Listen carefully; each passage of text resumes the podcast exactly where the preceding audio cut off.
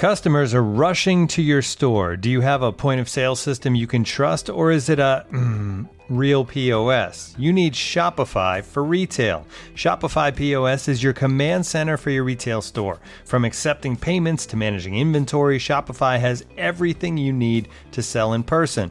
With Shopify, you get a powerhouse selling partner that effortlessly unites your in-person and online sales into the one source of truth. Track every sale across your business in one place and know exactly what's in stock. Connect with customers in line and online. Shopify helps you drive store traffic with plug-and-play tools built for marketing campaigns from TikTok to Instagram and beyond. Get hardware that fits your business. Take payments by smartphone, transform your tablet into a point-of-sale system, or use Shopify's P O S Go mobile device for a battle-tested solution. Plus, Shopify's award-winning help is there to support your success every step of the way. Do retail right with Shopify. Sign up for a one dollar per month trial period at shopify.com slash theathletic, all lowercase. Go to shopify.com slash theathletic to take your retail business to the next level today. Shopify.com slash theathletic.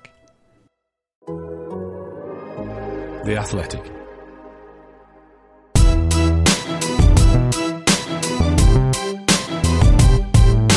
It's Straight Out of Cobham, a show about Chelsea F C from The Athletic. On this episode, what, no midweek game to look back on? It's true.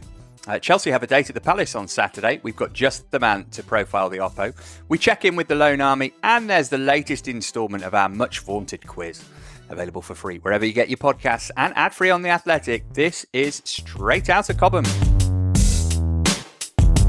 How you doing then, listener? Still on top of the world? Good. Uh, it's me, Matt Davis-Adams, back in your lugs alongside two of The Athletic's finest. Uh, Simon Johnson back from Abu Dhabi and looking resplendent and tanned. I, I saw the sun from the back of a taxi. That's what you mean. Although I did I did get sunburnt on my, on the top of my head. Uh, and those of you that, that know my glorious disposition... Uh, Actually, you probably think I need a bit of tan up there, uh, given I haven't got any hair. Um, but it was during the course of listening to Petr Cech talk for forty-five minutes, so it was worth it as far as I was concerned. uh, lots of great content. It sounds like you, you, you had fun out there and obviously got the right result in the end. Yeah, I really enjoyed it, I have to say, for a number of reasons. Um, once all the COVID... It, it's a bit of fun and games with the COVID testing over there, uh, which is an added stress. Um, but... Um, I loved being at the final. I loved being um, in mix zones again.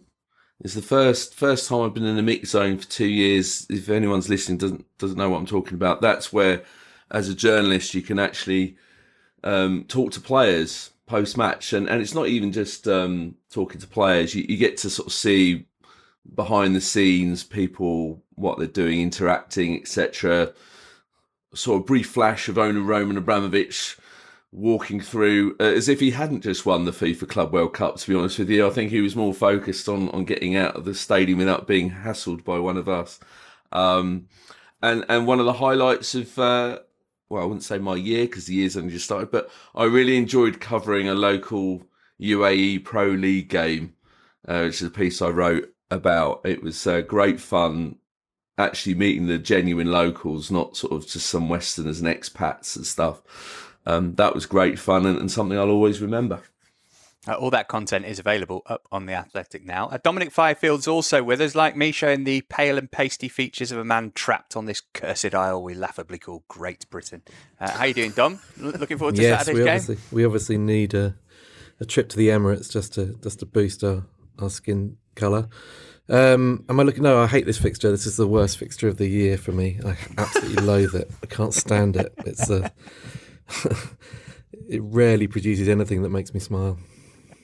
Well, that's a nice tee up for our first topic today. We're going to talk about Saturday's London derby. Uh, Crystal Palace versus Chelsea then. It goes down at three o'clock U K time on Saturday at Selhurst Park. The Eagles thirteenth in the table after a goalless draw at Brentford last time out. Chelsea still third despite not playing last weekend. Uh, Simon, we're talking pre-Thomas Tuchel's pre-match presser, but we know that Mason Mount's going to be out, right? M- might we see a, a return of Reece James here? Um, well, the last time you asked me that question, I said he was going to be out in the FIFA Club World Cup, which eventually he was on, but just, just as a spectator and to be feel part of it. I'd be surprised um, if he starts or anything like that. Uh, we might see him on the bench simply because he's gone so long without playing, and they they won't want to just rush him straight back. But um, but yeah, Mason Mount, not unsurprisingly, because I um, the T V cameras picked up that his that his right ankle was, was heavily strapped. I saw him leave the stadium on, on Saturday in crutches on crutches, and I asked him, you know, sort of how bad is it, and he, he didn't give a very positive reply. So um, if he's only out for a couple of weeks, though, I, I think that's that's still a, a bonus under the circumstances. Although for him, that will be a blow. Um, because it's probable that he won't be in the League Cup final either. Uh, Ruben Loftus-Cheek, who wasn't, um, I think he was one of the only, must have been the only player that didn't make the trip. Um, he's back in training after an Achilles, uh, sort of minor Achilles issue. Um, so he might be available again. But um, but Chelsea pretty much um, full strength, as uh, yeah, virtually full strength otherwise. Dom, it actually, it worked out quite well for Chelsea. Obviously, they won the Club World Cup. They got a bit of sun on their backs. But but in terms of the other teams around them, and I'm talking below rather than above, nobody picked up a win last weekend, did they? Spurs got beaten. Arsenal didn't play. Well, Manchester United won midweek, but West Ham dropped points at Leicester too. So so it's not as if people have caught up massive ground on them in, in the race for the top four, and they're still looking pretty well placed for that. Absolutely right. It's, uh, it's funny that we're, we're now talking along those lines. I mean, there was there was a spell where we obviously were, were looking higher with, with Chelsea, and um, you know, Manchester City continue to to win games, and they're sort of into the middle distance now, uh, away from away from Thomas Tuchel's team. Um, and you could argue that Liverpool are also breaking free slightly, but so if you if, if that means that the or the, almost the motivation is, is, is switched just to, to securing that top four place. Yeah, they, they they didn't lose ground. I mean, that draw with with Brighton was effectively one of the games that they were going to play. The other one was Arsenal, um, which will be a big opportunity for Chelsea to open up um, space again between them and one of the chasing pack. But they haven't lost out. I would have thought they would have benefited really from everything they've done over the last three or four weeks with the winter break, which was a chance for them to catch their breath. The F A Cup tie was okay. It was a bit of a, a slug to get that, that win against Plymouth, but they, they got through it, and they gave people some game time to get back into the swing of things. And then two matches over in Abu Dhabi just to yeah to keep people fresh, to get Romelu Lukaku scoring again. There are lots of positives, and you know this this week now is probably the first time that Thomas Tuchel has had a full week Um, without a game to work with his entire squad since probably early November. So, I mean, if you're a Crystal Palace supporter, this is dreadful timing because, quite frankly, he'll get all the tactics right and he'll work on things this week. So, there you go. Yeah, just, just a quick add, you know, to sort of feed in some Abu Dhabi kind of sentiment was that um, one of the things I can reveal that, that Petr Cech was talking about was that he said it felt like pre-season, like a pre-season camp, um, and he was talking about it in a in a positive fashion. He was saying compared to the Club World Cup in uh, two thousand twelve, he said it was a real miserable experience um, for most of the squad. In fact, it kind of explained why they played the way they did out there, that, that the vast majority weren't enjoying it, didn't want to be there, couldn't wait to get home, sort of thing. Whereas this was the complete opposite. It's, you know, in, in Tokyo it was winter, a bit miserable. Abu Dhabi, twenty-five degrees. They get to be by the pool when they're not training. Glorious training ground right next to this magnificent mosque, which, if you've seen the Twitter pictures or the pictures that Chelsea put out, made, you know, really amazing. I think it's the third biggest in the world. It's a stunning location. Uh, and they clearly loved it out there. And I think since they've been back, they've all gone out for dinner as a squad to celebrate the, the Club World Cup win. And you really got a sense of it's reinstilled belief, enthusiasm.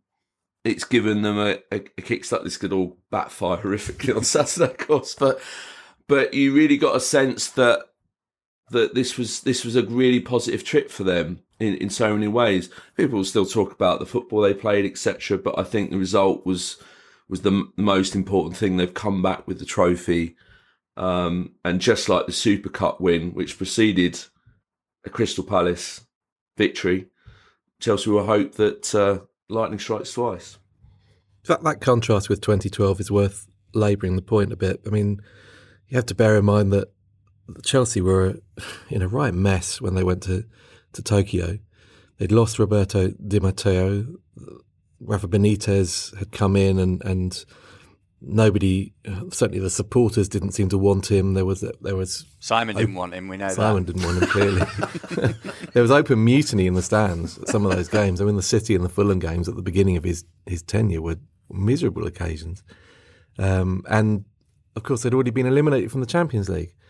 So they were facing a, a sort of December time, um, going into the new year with Europa League football to look forward to, um, and clearly no title challenge either. So although they were competing in dom- on domestic cup competitions as well, it, it was a it was a low point. And, you know, the, the, the defeat they suffered to Corinthians in the final when they failed to deal with a Brazilian low block, um, rather sort of set the tone, um, or rather maintain the tone, let's say. Whereas now you've got Thomas Tuchel, whose whose t- team have found a way to get past similarly stubborn Brazilian opponents, um, and they go back into a domestic campaign where they've, they've still got plenty to look forward to: a League Cup final, a continued F A Cup run, um, Champions League defence starting again against Lille next week, um, and just just lots going on. I can see why it would be an upturn, and I can see why there would be a, a real spring in their step, and then some optimism as to what, what's to follow. Springing their step maybe as well, Simon, of, of Romelu Lukaku. It's going to be fascinating to see whether, you know, the Club World Cup was an aberration or if this is the kickstart that we've been waiting for for him. Yeah, and I spoke to Didier Drogba about about it. It was, it was great to see him. He was um, he was there at the at the final, and um, I thought, who better to talk to about Romelu Lukaku than the guy that went through a very similar thing? Uh, people forget that in the first couple of years, he wasn't playing particularly great by his very, very high standards. Um, he was making regular, fairly regular sort of comments about wanting to leave. The fans didn't particularly like him because, uh, mainly because of his sort of play acting and sort of was accused of, of diving, et cetera. So yeah, and, and they have a very special bond, the two of them. Um, and and Didier thinks that, well, he was actually sticking up for Romelu. He thinks he's doing pretty well. But he, he did acknowledge that this this could be a crucial goal for him. It could be a turning point. And he's referring to the goal in the final. I mean, the semi-final, the body language I found quite interesting when he scored. He didn't look particularly happy. He wasn't sort of celebrating and, and sort of, oh, I've scored, my drought's over, because he, he don't his only other goal since the interview was against Chesterfield. But that, that headed goal was, that that's what he was signed for. It, I thought it was an absolute class header. And I think that did sort of strike a chord more with him. I think that, that got him going. So, yeah, if if out of the Club World Cup, an added bonus is Lukaku sort of recovered some of his confidence, um, it's it's another sort of thing that they'll reflect back on perhaps at the end of the season as a, as a great trip for another reason. Let's talk Palace then, Dom. What's the beef at the moment? Seems like everybody's been quick to, to praise Vieira Ball, but I know you, you're yet to win a league game this year. Yeah, we've only only won two in thirteen, I think it is, eleven points from the last thirteen matches. Um, it's it's born of a few things. It's definitely a season of transition, massive, massive change in style from the, the very pragmatic low block of a Roy Hodgson solid setup to something more expansive under Patrick Vieira. I mean, Chelsea's game against Palace at Stamford Bridge on the opening day of the season was completely unreflective of how Palace have been playing since. Um, however... After a, after a very promising sort of autumn, they they lost a couple of players to to injury, uh, which disrupted things in midfield. Um, I think a few of the players have gone slightly off the boil, only slightly, but again, it's all been it's been a contributory factor in terms of the the, the absentees of, of experienced players like Chikwuate at AFCON and James MacArthur with a ripped hamstring. Um, I expect that when those guys come back in, and they probably will come back in on Saturday, that, that in time they will get back into solid mid-table. um, and the next phase of the team's development will will be kick-started. But at the moment, it's a bit... It's funny because people look at it and people assume that Palace have had a really good season. They've actually got fewer points than they had at this stage last season under Roy Hodgson. And um, I think some of the decisions that are being made in terms of selection and in-game substitutions are, are, are questionable, because we've got a, a management staff that's learning on the hoof as well at this level. They're, they're, they're inexperienced. It's completely understandable. And new players, all of those players who came in the summer, are trying to find their feet and, and at this level and establish themselves at this level. Um, they won five games all season, which which isn't a great tally.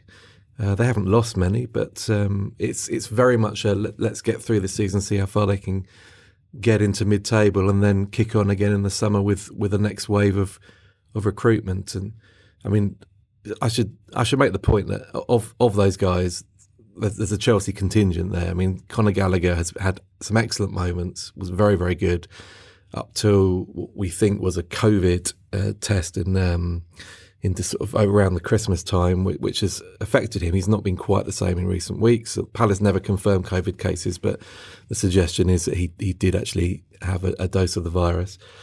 And he's still a goal threat. He's still very, very good um, and industrious in that midfield. But the one that's really caught my eye this year has been Mark Gay, who's who's been superb. People will focus on the the occasional errors that he's that he's made in the box, usually with handballs. I mean, not least at Brentford last week, where he was spared by a slight push in the back from conceding another penalty. But those errors stand out because they're they're not many of them. He is his standards have been absolutely outstanding for a first year of of prolonged Premier League football, and he, he looks like a natural leader of, of, of men. Um, he'll be a future captain of that team, and in terms of his development, he's he feels like almost the next centre back on the waiting to get into that England setup, because he's he's been class. Don, just a quick question. Um, you're talking about the the, the record is, is worse than, than Roy Hodgson at this time last year, but is there a sense among Palace fans, et cetera, that they're enjoying the football though a lot more? That that you know, despite the sort of disappointing run recently, that there is a general sort of sense of yeah, but at least at least sort of like we're being entertained every week. Absolutely, and if if you if you have the audacity to point out some of the deficiencies of of the the management staff and the decisions that are being made, then you're lambasted, probably quite rightly, by by the supporter base, um, because they. They've enjoyed the changes that have been instigated, um, the, the the attacking side of the game. I mean, Palace, are, I went to the, the, the Norwich game last week. Palace had seventy-two percent of the ball. They had marginally more of the ball that day than Manchester City did when they went to Carrow Road on Saturday. Okay, they didn't create City's twenty-one chances, but but you know, Palace don't do that in the in the top flight. They haven't done it across any of their. This would be the ninth year in this stint in the in the top division. They they don't dominate possession like that. I don't expect them to do that against Chelsea at the weekend, but but look at the personnel that Patrick Vieira has got to to choose from in forward areas now. I mean, Michael Olise's been absolutely outstanding, taking his first steps at this level again, so there will be an inconsistency there, but he's he's another ex-Chelsea youth team player. The connections go on. He's been brilliant. Um, Wilfried Zaha's back now from, from AFCON and scored an absolute belter at, at Carrow Road. You've got three strikers competing for one place in, in Edouard Mateta and Benteke, and you could put any of them in. They're all interchangeable, really. Um, with, uh, they offer slightly different strengths and, and weaknesses, but, you know, I mean, I was looking at Benteke's record against Chelsea. I mean, you'd, you'd pick him against them every day of the week, but he probably won't. Um, it, it probably will be a Mateta. There's a lot to like about this setup, um, and and the, the progressive nature of the football they're playing or attempting to play. It's just that striking that balance between being expansive, being forward thinking, and actually having that bit of streetwise nous to get you the results, which is what the previous Palace team, okay, they didn't do it against Chelsea, but they did it against enough teams in the Premier League to survive every year very comfortably. Um, and that's maybe what they're lacking a bit, that bit of ruthlessness, that, that slightly bit of that, that canniness to to know, you know, when to, to how to manage a game. Let's put it like that. Um, and I suspect that, you know, when they come up against streetwise teams, they tend to suffer, and, and Chelsea may well be that on Saturday. But generally speaking, the whole club and the team is moving in the right direction. Yeah, they certainly haven't got a great recent record against Chelsea, by which I mean they've lost the last eight home and away, have Palace. So we'll see if that record continues. On Saturday, we will, of course, react to that game in Monday's show. Next, though, we're going to check in with the Loan Army. Looking for an assist with your credit card but can't get a hold of anyone? Well, luckily, with twenty-four seven U S-based live customer service from Discover, everyone has the option to talk to a real person anytime, day or night. Yep, you heard it right. You can talk to a real human in customer service anytime. Sounds like a real game changer, if you ask me. Make the right call and get the service you deserve with Discover. Limitations apply. See terms at discover.com slash credit card. Looking for an assist with your credit card, but can't get a hold of anyone? Luckily, with twenty-four seven U S-based live customer service from Discover, everyone has the option to talk to a real person anytime, day or night. Yep, you heard that right. You can talk to a real human in customer service at any time. Sounds like a real game changer if you ask us. Make the right call and get the service you deserve with Discover. Limitations apply. See terms at discover.com slash credit card. Uh, right, ridiculously, listener, I title this section in the script Only the Lonely, which means I've had Only the Lonely by Elvis Presley stuck in my head for the last forty-eight hours. But that's on me, though, um, so we'll move on swiftly. Uh, Conor Gallagher's not going to be involved. Uh, we mentioned him already on Saturday. Can't play against his parent club. Dom, you mentioned briefly there that maybe he's gone off the boil a little bit, you know, because of reasons totally out of his control. Do you think Palace will go in for another loan for him next season, if presuming that Chelsea don't want to sell him? Might that that be an option?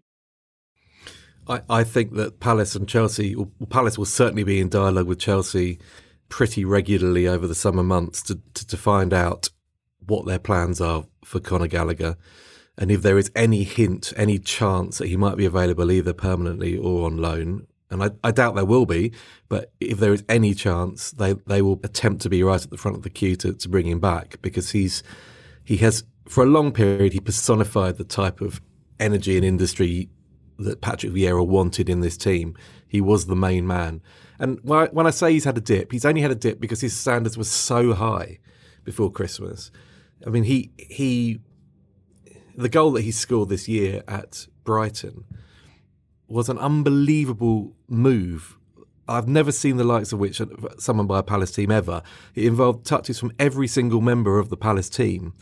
Um, twenty touches, twenty passes before he converted with a really, really smart finish, by the way, um, at the end of it all. And, and that, that sums him up. He's he's got that Lampard-esque ability to to be in the box at the right time, to time that run and to time the shot with a real accuracy and a pace and an aggression. And I think he'll I think he'll be at Chelsea next year, and he'll make his mark at Chelsea. But um, if if there's any doubt over that, then Palace will be pushing heaven and earth to try and get him back.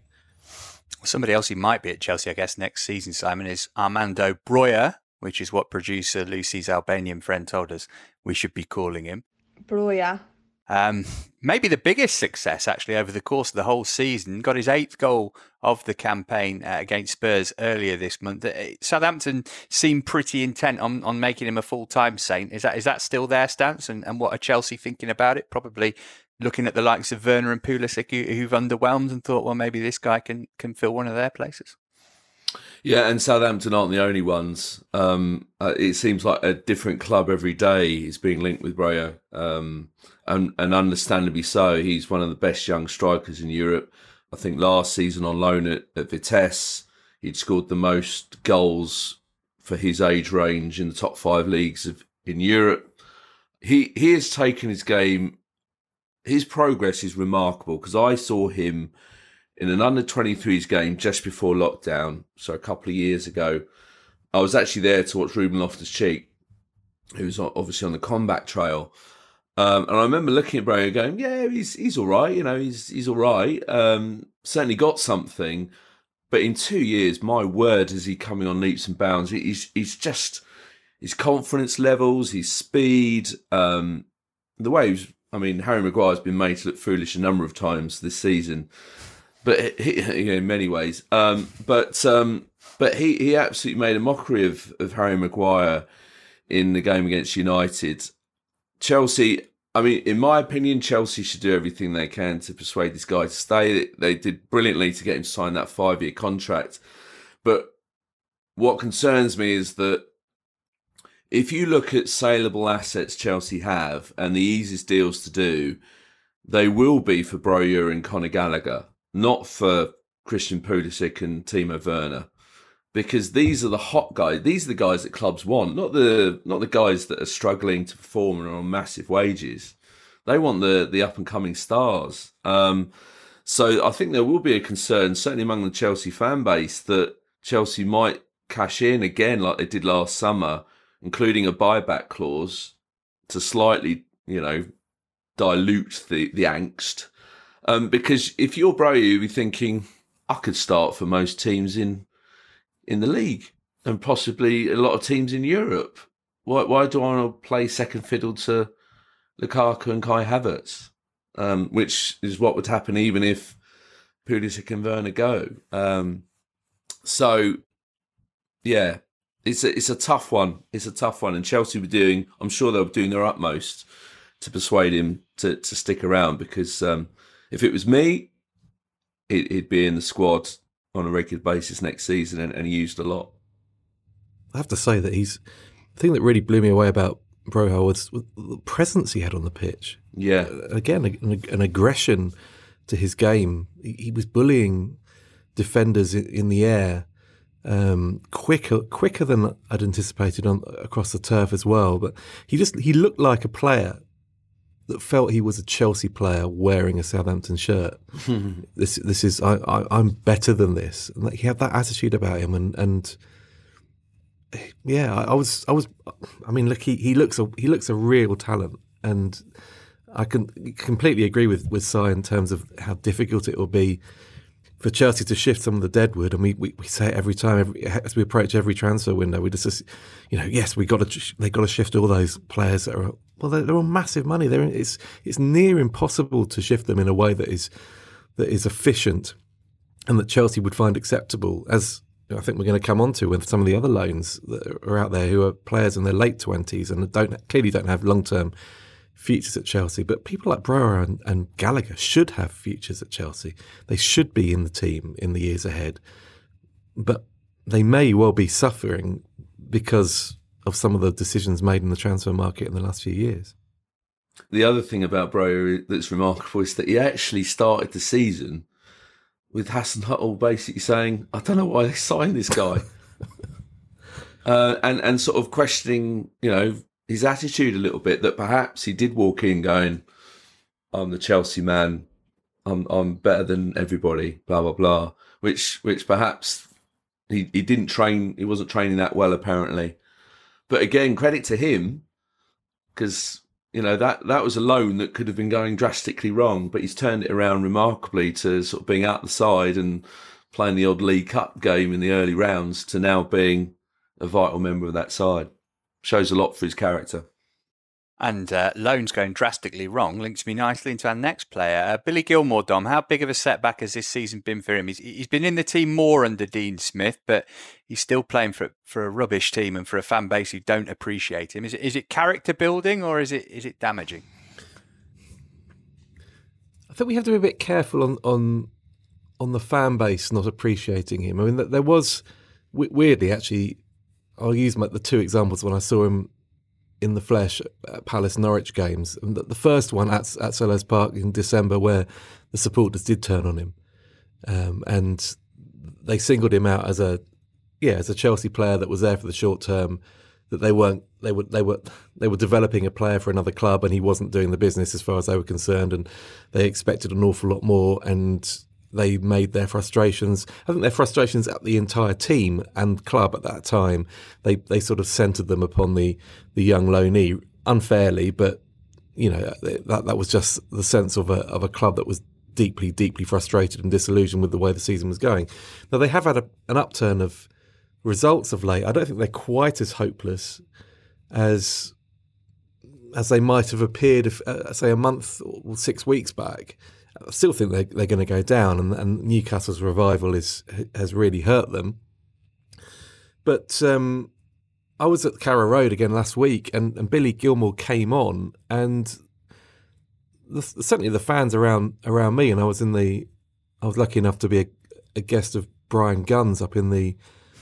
Up in the in the in the stand, and they were all Norwich fans. Just toss that in casually. Just, wow, you know, just lob that in there. Yeah. A member of the Gun Club beforehand. Yeah, there you go. Um, that name up off the studio floor straight.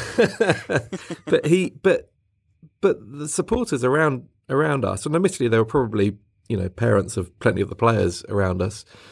Um, you know, they, they applauded him onto the pitch. They they wanted him in the team. They were surprised he hadn't started that game because he had made a bit of an. Up- an impact in in the matches he he played um, immediately before that that fixture. Um, so this is an education for him. It, it's, it's not going to be easy for these kids to to go out on on loan to all and sundry in the in the Premier League, where, let's be honest, most Premier League clubs lose more than they win. That's that's the reality of it, and and it'll actually hopefully make him a more rounded individual, a more a better footballer for the experience of. of playing in a team that is struggling, and he, maybe he has to try and, I don't know, pull up some trees and and, and, and show the, the character that, again, a bit like Broja, that show that he's a Chelsea player wearing the, the shirt of, of another of another club, a, a team that isn't quite as good as, as Chelsea's. But he should treat it as an education and just continue giving his all, which he looked as if he was when he came on in that match, to be fair. And I, I, he didn't look too downcast with it, with his lot. He's... He's got plenty of ability, and I suspect if he's not at Chelsea next season, there'll be another loan spell, and maybe at a club that might might stay up. You know, if Palace don't get Conor Gallagher, it was not outlandish to suspect they get blooming Billy Gilmour instead. So, I mean, it's it's still plenty going on, going right for him in his in his career, and he's just got to use this as an experience to as an education. I think he's just been a victim of his own ridiculous success, and Norwich fans expected this kind of world-class guy that was going to single-handedly keep them up in the in the Premier League, which is ridiculous. But I, I still think it's it's actually really been a really positive experience that he himself has has learned that it's not all, you know, it's not all fine and dandy. You are going to have times you've got to learn from this stuff, and and don't forget as well, you've got to throw in his experience for this season of playing for Scotland in helping them potentially qualify for a World Cup. He's played in every game in, in their World Cup qualifiers. Of course, got a massive playoff, um, the playoffs coming next month. Um, so I, I think overall, I think it's been a it's been a different a different sort of um, education for him this season. But it's been the the first time he's he's had to play regularly in the Premier League as well. Don't forget, he's only had the odd sort of sort of cameos with Chelsea every now and then. I think Chelsea will actually be quite happy in a weird kind of way that he's that he's that they've watched him having to cope with adversity for the first time, and he has. I think overall he has handled himself pretty well. He's there's been no sort of show, signs of dissent. He's not been sort of moaning at the fans and, and how they've treated him or perhaps treated him. I think he'll come back to Chelsea a better player. Again, though, big decision in the summer. He's only got a year left in his contract. I'm sure Chelsea will extend it. Or if they do sell him, which sounds bonkers, if they do sell him, yeah, it would be back to, you know, the old buyback clause once again for for a reasonable amount of money. I'd reiterate that what Si says about about the this this being his sort of first prolonged stint of Premier League football. We, you know, Si says he's he's how phenomenally a victim of his own success. He, he hasn't had that much success. Let's not let's not get carried away. He had those brilliant performances just before first lockdown under Lampard. I think they were Liverpool in the League Cup and Everton in the league, and, and he just looked outstanding. But he's never had a period in the team where he's played ten games in a row in the Premier League where he's been absolutely integral and fantastic. He's never he's never done that in his career. He's only twenty. He's that's still to come, and we, we've only seen flashes of his his real ability. Maybe they've maybe they set the bar. Maybe expectations were, were raised too much by the you know the excellence of those performances against the two teams from Merseyside. But but we a, a player's real quality is measured in consistency over a period of time, and he just hasn't had that yet. Um, hopefully that opportunity arises at some point in the future. Uh, meanwhile, in the E F L, Levi Colwill earning rave reviews at Huddersfield. He's currently injured, though. Uh, Tino Andron yet to debut for them, having joined on loan last month. A couple of loanee goalies who have been doing pretty well. Jamie Cummings swapped a relegation scrap with Gillingham for a promotion push with M K Dons in January. He's kept four clean sheets in his first seven games for them. And Nathan Baxter was having a decent season in the Championship with Hull, but a change of manager there has seen him lose his place. I wanted to talk too about Ian Maatsen, who overcame the career killer that is a, a visit from Fifield back in the Coventry team, and he got the winner at Reading last weekend. I wonder, Simon, have either Maatsen or, or Emerson got a chance of being back in the Chelsea squad as, as cover next season? Obviously, Chelsea made a big push to get Emerson back, didn't they, in January? Uh, with Chelsea, anything's possible. Um, I say that with the resigned. Um, look, Emerson, the question mark is, will Leon trigger the the, the clause that's that's in the in the loan deal to make it permanent?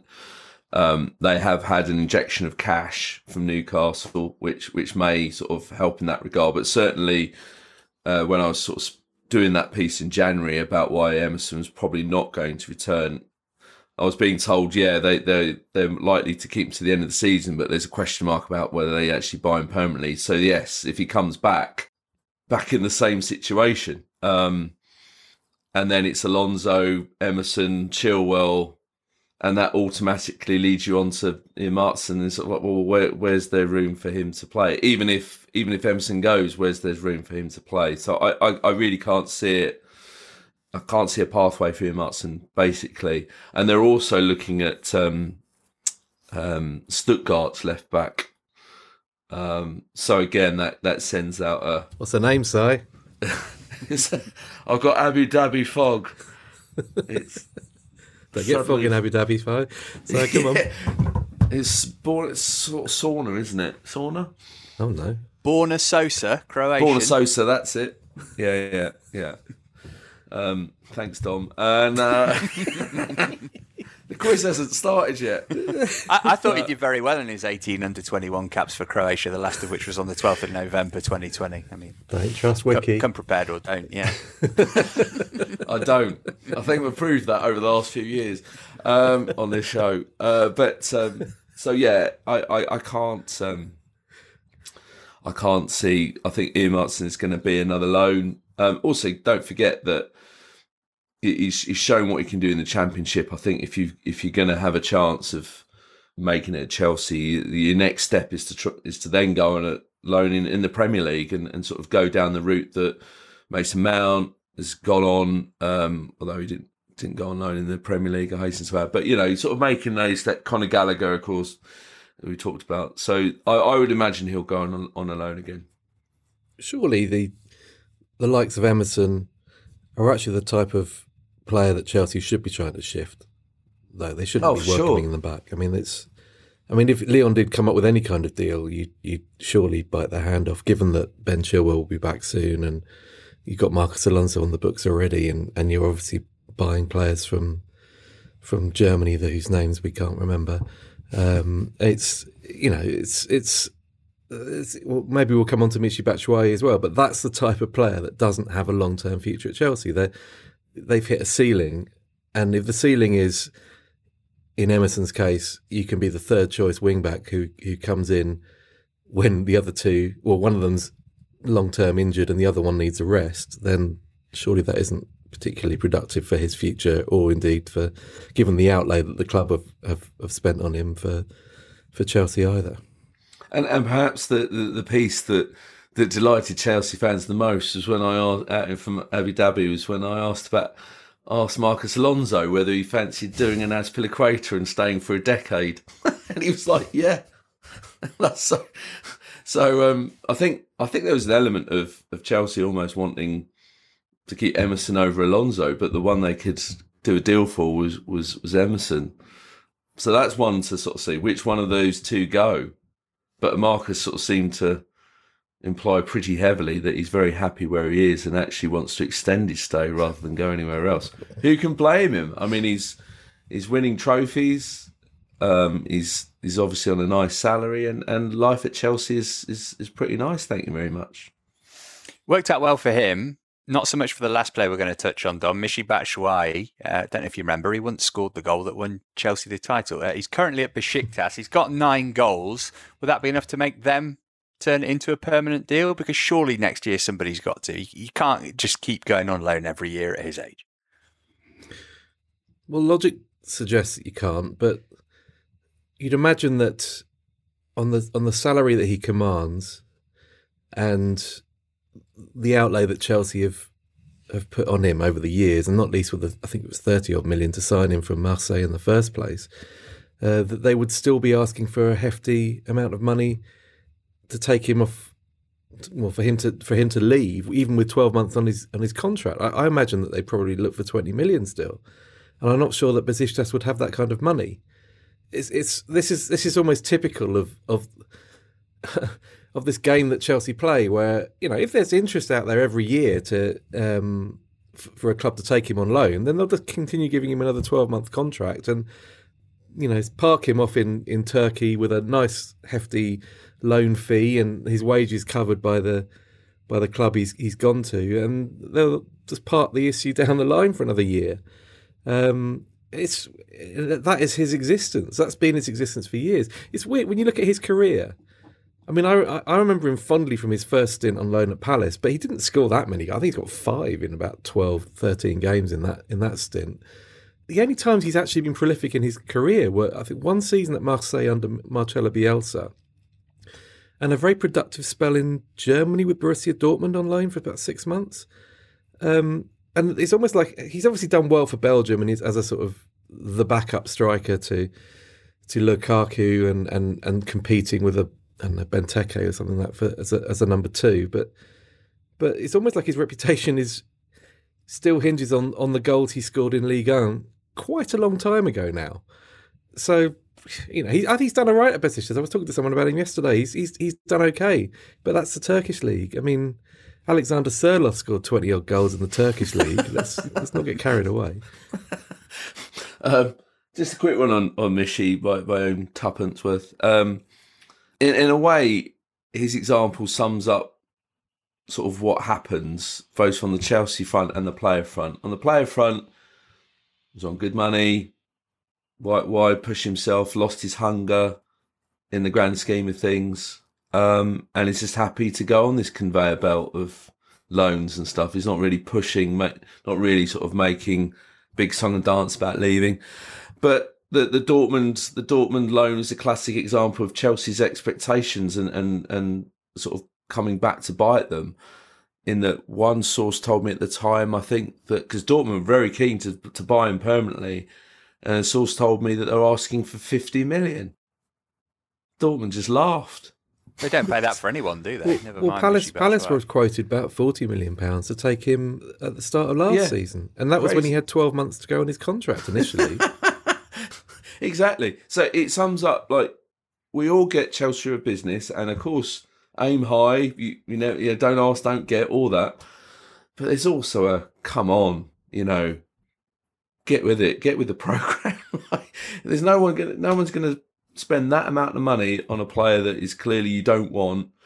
And and also, you send out that message by loaning these guys out every year that actually you don't have to buy them, we can just, just wait long enough and they'll loan them out for us and probably pay some of their wages, and we'll get a really lovely deal out of it and get a a senior pro for for for, for hardly any money at all. So Chelsea, the way they run things sometimes, that they, they don't help themselves. He's twenty-eight, Michy Batshuayi. Mm-hmm. Um, Amazing. You, you oh, and think that one more thing. Just be on loan at that age. I think we should always highlight the fact he costs more than N'Golo Kante.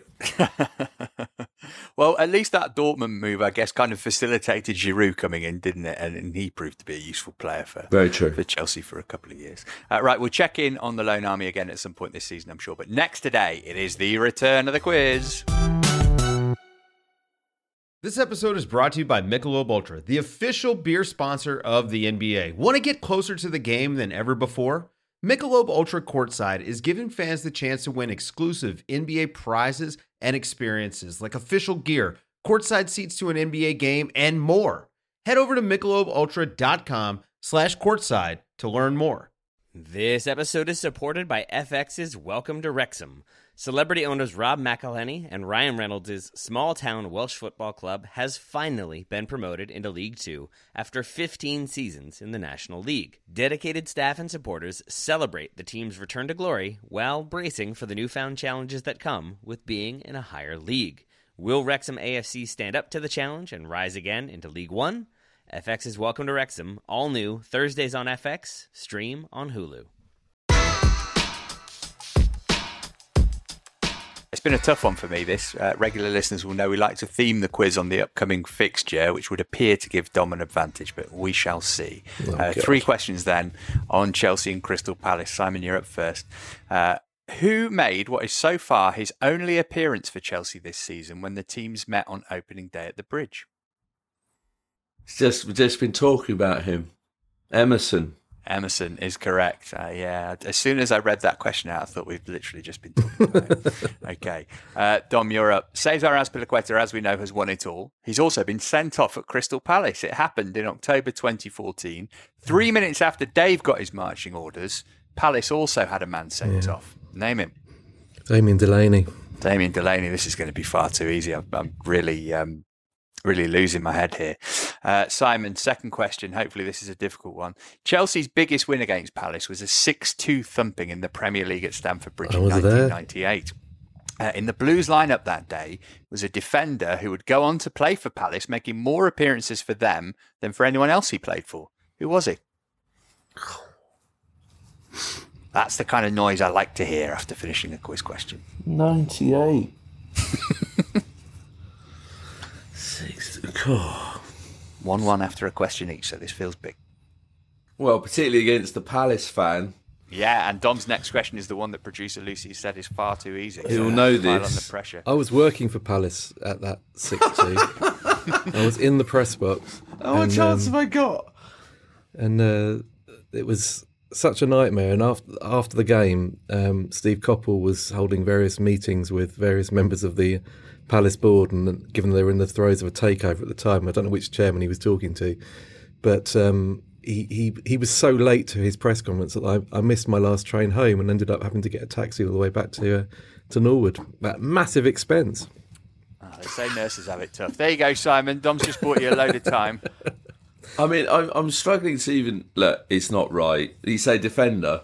Yeah, it's not right. But I'm just trying to think of an old player that went and played more for Palace. I'm just going to say David Hopkin, even though I know it's not right. Wasn't a defender, so no, not right. Uh, Dom? Danny Granville, scorer of a Granville. Glorious free kick against Millwall once. Oh, yeah, yeah. Nice fella, Danny. Uh, right, here's your easy one then, Dom. Uh, Kurt Zouma, as we know, is an idiot. Uh, despite that, he scored for Chelsea at Selhurst Park last season. Yeah. The question is, though, what breed of cat is the pet that was taken away from him by the R S P C A oh. last week? You know what? If that's the easy one, then then I have deliberately stayed. I was so horrified by that story. I can't bring myself to watch the video, and I can't even bring myself to even read about the story. So uh, I'm going to hand this over to Si as a complete open goal. Over to you, mate. I have no idea. Likewise, I, I I remember reading the story, but it was some weird, you know, special cat, isn't it? It's an expensive one, not like a the special kind of, cat. Well, you know what I mean, like a, a a nice breed, not the sort of tomcat that I'd probably get if I was if my wife allowed me to have a pet. Right. Well, I mean, you've not got the question right, but I think you've got the title of the podcast nailed there with special cat, if nothing else. Uh, the answer was a Bengal cat. It oh, was a Bengal. Good. Okay, so uh, it's two one to Dom because you pinched the Danny Granville point, didn't you? So Simon, you need to you need to get this right to uh, maintain a, a chance. Really, what percentage of Christian Pulisic's Chelsea goals have been scored against Palace? A percentage, please. Percentage. Yeah. Cool. That's a really so. Good question. So you got to figure out how many goals he scored against Palace. Then how many goals he scored total? It's a difficult question. I'm, I'm not denying that, but you know we, the standard has difficult, been raised so difficult, high. Difficult. I don't think actually does justice to this question. um, Are you talking Premier League goals or all goals? all of uh, Christian Pulisic's Chelsea goals. Okay. So, so of the total, what percentage was scored? So he's been at the club. So he joined in. Uh, nine, joined nineteen twenty. nineteen twenty. So it's two and a half seasons, of which he spent about two years injured. So. Uh-oh, I'll probably upset the American listeners now. Um, I think he's, he's scored quite a lot against Palace. He's got a good record.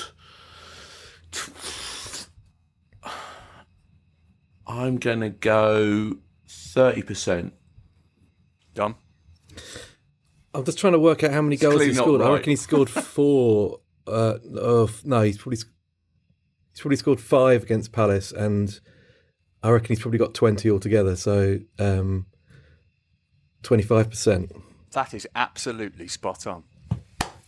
Five of his twenty goals have been scored against Crystal Palace. That is magnificent. I think that means that you've won, Don, but I'm going to ask you your last question anyway. Maybe Simon Gutted. Can steal it to get a bit of respectability. I'm going. See you, bye. Right, here's the final question of this week's quiz. In his Premier League career, Christian Benteke has scored seven goals in thirteen games against Chelsea. It's the joint most goals he scored against an opponent in the Premier League. So who else has Benteke scored seven Premier League goals against? Hmm.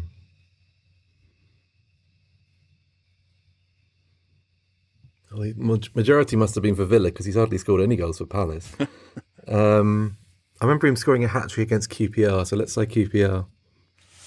Q P R is incorrect. Simon, can you steal it? Man United? No, all right. I want somebody to get this, so I will tell you it is a team who are currently in League One. Sunderland? Sunderland is correct. Yeah. Well, Dom, you've won this week's quiz. Congratulations. Thank you very much. I'd like to uh, say thanks well, the, to... Well, the Palace quiz, yeah. Hey, one of the questions was about a cat. Uh, but the others, some of them were about the Eagles, so there's your link. Um, right, elsewhere in Chelsea news, no action for the women's team this weekend. They're on an international break. Uh, there is, however, a massive matchup for the under twenty-threes on Friday night. Andy Meyer's boys currently in the relegation zone in P L two ahead of their game against Spurs at Kings Meadow. Lost three of their last four, only seven more games to play. So they really need to start picking up points, otherwise they will drop into Division two next season. You can watch that one live on Chelsea's online platforms. It's a seven o'clock kickoff. Uh, the under eighteens also have a league game. They're away to Reading on Saturday morning, currently third in the under eighteen at Premier League South. Could be top by the end of the day if they win and other results go their way. Uh, worth pointing out, by the way, the Youth Cup quarter-final will take place at Stamford Bridge on Thursday of next week. It's against Blackpool. That's also seven o'clock kickoff. Uh, Simon, thank you. You've written the piece that I've been waiting for somebody at The Athletic to write for absolutely ages, the football icon story. I remember watching the series. Tell us a bit more about it. Yeah, I've interviewed Carl Magne, um, who won the second series. And um, there's a classic sliding doors moment in, in so many ways, because um, he went um, on a trial, the, the Newcastle leg of the, the trial that the T V show ran, and he was going to go home because um, he turned up and he just saw this long queue and just went, oh, stuff this. Um, and he was walking with his dad back to his car, and uh, his mate sort of lets out a whistle, and his mate was at the front of the queue and says, come jump in with me. And um, disgraceful, that, by the way. That's not how queues work. You can imagine all those people imagine all those people behind who sort of went on to realise, yeah, that, that guy went on to win. But, yeah, uh, fascinating sort of insight. One into the T V programme. I mean, imagine sort of being in a sort of X Factor, Big Brother style show in itself as a footballer, but secondly with this this big prize at the end of it. Um, of, of winning a contract at Chelsea. And this was Chelsea in the early years of, of Abramovich and Mourinho. Remarkable. Um, and, and Carl is, uh, yeah, he talks great about what it was like in the house, what it what, what he sort of experienced on a sort of day-to-day basis at Chelsea, sort of getting absolutely shouted at. The, the reaction of the current players, the youth and reserve players that these guys had to go and play with, and you can imagine the sort of reception that the these sort of T V contestants were were getting from the likes of, we're talking, you know, some guys who went on to have a great pro career, and sort of Jack Cork, Scott Sinclair, um, There's a few others, and he went on to play in a very fine youth team. He actually sent me a picture, and it's posted on the on the piece with, and he's there with sort of Gael Kakuta and all kinds of names. Gael Kakuta obviously made name for many other reasons, but um, real talented guys. Um, and and then the, what what's really nice as well about the story is that he now works for the club. So even though his pro career wasn't didn't go as well as he'd hoped because he, he picked up injuries. He now works for the club, and so does the winner of the first series, Sam Harrell. And and I just think that it's just a great story all round that this show basically changed these guys' lives because um, it wasn't working out for them until they entered. Um, so I had great fun doing it as well. Yeah, I really like reading it. You should definitely check it out, listener. Athletic.com slash Chelsea Pod, the place to go to sign up if you aren't a subscriber. What are you working on at the moment, Dom? I'm just writing up a, an interview with Joe Cole, um, talking about his reminiscing of his year at uh, Lille on loan from Liverpool, um, ahead of Chelsea's game against Lille next week in the Champions League. Um, I was lucky enough to go and visit him in France a little over ten years ago, just as he was settling in there, and we sort of revisited that that occasion uh, this week. And um, it, Joe Joe's just a lovely, lovely fella, and, and always interesting to listen to. So I'm hoping that that interview sings. Yeah, we're looking forward to reading that as well. Uh, Liam's got a piece up on Chelsea's peripheral trophy winners, your, your Rob Greens, your, your twenty twelve Lukaku's, that kind of thing. Uh, and in deference to what Cesar Azpilicueta did in the Club World Cup final, Nick Miller's written about the rise of the decoy penalty taker. So check that out too, athletic.com slash Chelsea Pod, the place to go uh, if you would like to subscribe. If you're not already a subscriber, you can read all of our articles on Chelsea as well as everything else on the site. Use that link, athletic.com slash Chelsea Pod. Right now, you can sign up for a special Special price of just one pound a month for six months. It's theathletic.com slash Chelsea Pod to go to sign up. Uh, we'll be back on Monday to reflect on Palace and look ahead to the return of the Champions League. Until then, many thanks to Dom, Simon, Lucy, and to you, listener. We'll catch up with you Monday. Have a world-class weekend. Bye for now.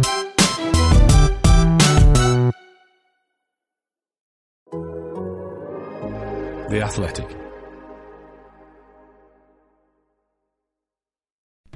As you've probably heard by now, we've teamed up with BetMGM this season. We'll be using BetMGM lines to make all of our picks, and we'll have special offers for our listeners each week. If you haven't signed up for BetMGM yet, use bonus code The Athletic, and you'll get a one-year subscription to The Athletic, plus up to a fifteen hundred dollars first bet offer on your first wager with BetMGM. Here's how it works. Download the BetMGM app and sign up using bonus code The Athletic. Make your first deposit of at least ten dollars, place your first bet on any game, and claim your voucher for a one-year subscription to The Athletic. See BetMGM dot com for terms. U S promotional offers not available in D C, Mississippi, New York, Nevada, Ontario, or Puerto Rico. Gambling problem? Call one eight hundred gambler. Available in the U S. Call eight seven seven eight hope N Y or text HOPE-NY four six seven three six nine in New York. Call one eight hundred next step in Arizona. one eight hundred three two seven five zero five zero in Massachusetts. one eight hundred bets off in Iowa. one eight hundred two seven zero seven one one seven for confidential help in Michigan. one eight hundred nine eight one zero zero two three in Puerto Rico. First bet offer for new customers only in partnership with Kansas Crossing Casino and Hotel. Don't forget, if you haven't signed up for BetMGM yet, use bonus code The Athletic, and you'll get a one-year subscription to The Athletic, plus up to a fifteen hundred dollars first bet offer on your first wager.